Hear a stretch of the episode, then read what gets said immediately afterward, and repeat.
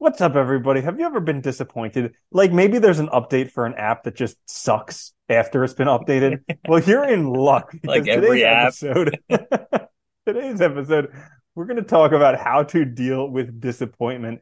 This is the Existential Stoic podcast. I'm Randy. That's Danny. What's going on, Danny? What's up, Randy? You know, this is very appropriate because we were just ranting before this episode started about how we're both disappointed with apps and their updates. Eh?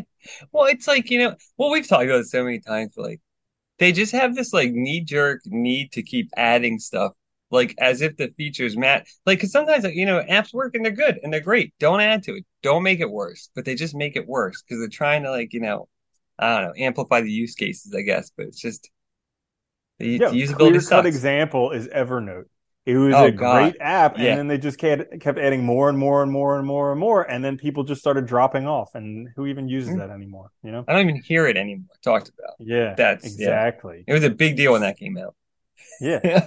So I know. So in in that vein, we're going to talk about how to deal with disappointments. Now, it's not only disappointments with apps. There's also disappointments with other things in life. People they have plenty of disappointments, life situations, not Yeah. getting what you want, getting what you want, and it's not as great as you thought it would be. I experience that on a regular Yeah. basis, and then. Yeah, so we're going to talk about all of that and then give uh, three quick fixes for how to fix it. all right. So I will start for how to deal with disappointment. My first one comes from a motivational video, and it's say good. Okay. So like the app doesn't work the way it should. Good. Now you can find a better app. Your girlfriend broke up with you. Good. Now you can find a better partner or something like that, where you basically find the good in it. Like even though it's not what you wanted, your dream vacation was terrible. Good. Now you can kind of maybe not look forward to things so much and have your heart broken the next time. So, but it uh, finding the good in Yeah. things allows you to better deal with what life hands you because life's going to hand you whatever it hands you, and then it's up to you how to interpret it and what to make from it. Well, we make everything meaningful, right? And I think that's like what that's probably like one of the most core things for dealing with disappointment is your perspective and your interpretation, right? You have the power to make it mean whatever it means, and so you gotta like think that through because if you're gonna make it shitty, it's gonna be shitty. Like, you know, if you're gonna be negative about it, it's gonna be negative. But you can look for the positive. There's always ways. And I like what you said too. Your examples are good. You know, like everybody's had that where they go on vacation and like it rains all week.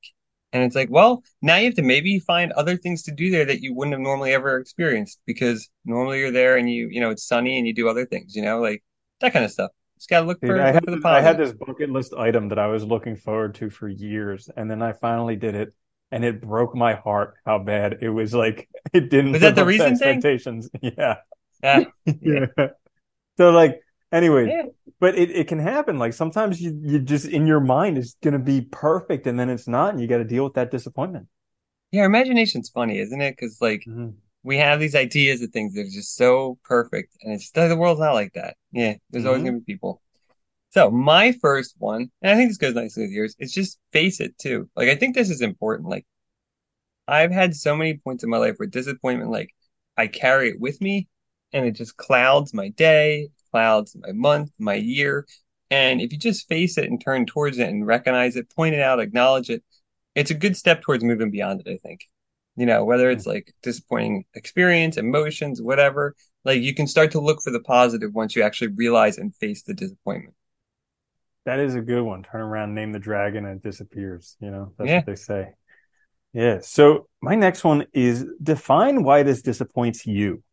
So this is an interesting thing because the same thing can happen to two people, and one person will be devastated, disappointed. The other person will be like, eh, who cares? Yeah. So this is an interesting exercise because when you define why it disappoints you, you actually find out a lot more about yourself, like your values, your expectations, what things should mean to you.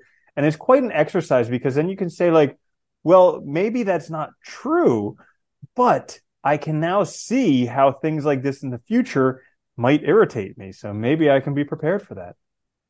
Yeah, it's a good thing too with your expectations. I think you mentioned, you know, that's a really good one too to keep them like recognize where they are. Like, are my expectations just way too high? Am I like forgetting that this is reality and stuff's gonna happen?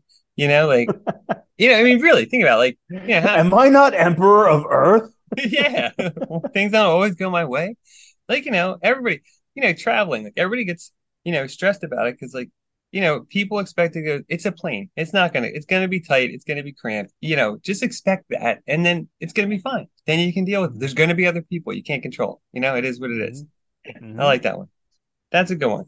Now That goes nice with my next one, which is actually recognize what's in your control. This I was thinking about like the Stoics idea of, you know, dichotomy control. And particularly, I remember um when we had Massimo he had mentioned too, like Mhm. writing down, which I think was a good idea.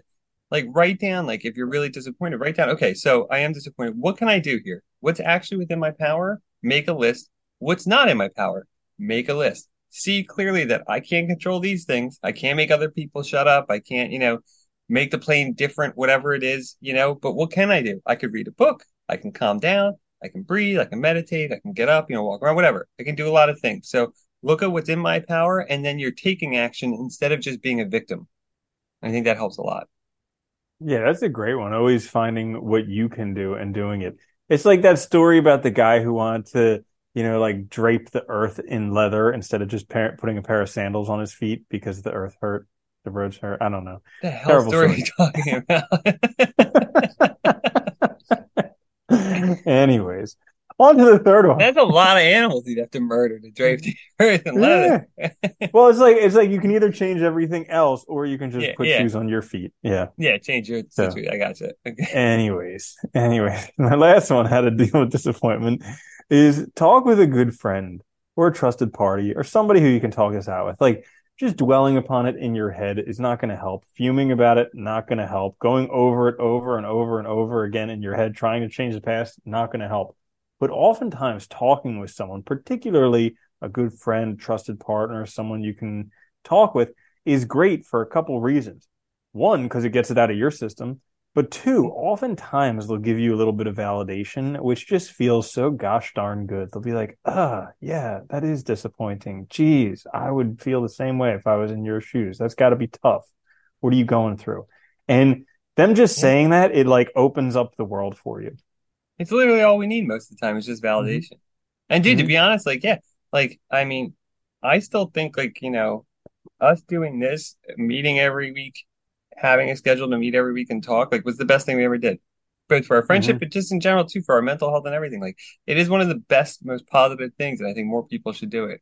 We get so caught up in like we think we're hanging out with people, but we're on our phones, or we're distracted, or we're stressed about other stuff in the day and all, and we're not really present. And like, if you can be present with somebody for even like half an hour, it makes such a huge difference. You feel like you're Mhm. part of the world, you know?